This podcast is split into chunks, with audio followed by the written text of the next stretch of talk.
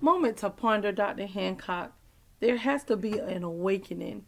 An awakening is a realization, a waking up from sleep.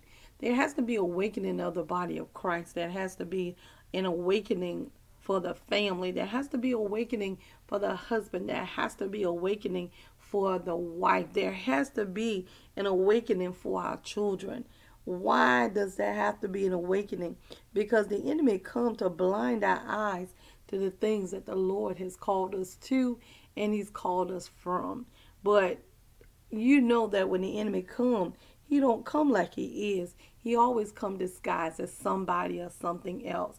And we got to make sure that our eyes, the eyes of our understanding is enlightened and that the Holy Spirit is there to guide us to all truth. Not only is he there to guide us to all truth though, he's there to keep us on the path through the word of God of what God has designed for our life. So so many times we just become um, upset because we think it's strange when when trials come and things happen to us when the word of God tells us not to think it's strange concerning our trials as though some strange thing happened. So when you are in tune with the Holy Spirit, you'll realize that there's a purpose, a greater purpose for what's going on than what it seems to be. And then we can with confidence we can go through what we need to go through. Why? Because we know that it's the Holy Spirit in us that's guiding us to all truth. And you know that when the Holy Spirit is in the situation, you already know that the blessings of the Lord are yea and amen.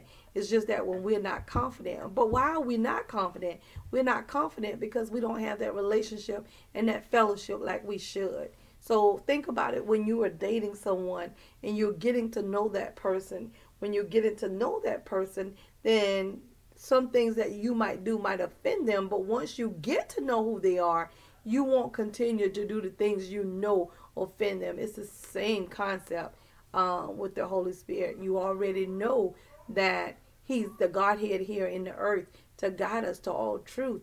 And when you know the things that offends, then you won't continuously and you won't continuously do it you will focus on what the word of God is saying, even if it's not comfortable for you. You're going to make sure you understand what the word of God is saying about a certain situation.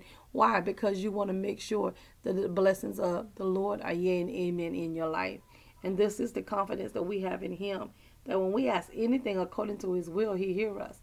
And if we know that He hear us, we know that our petition is granted. Real talk, Dr. Hancock.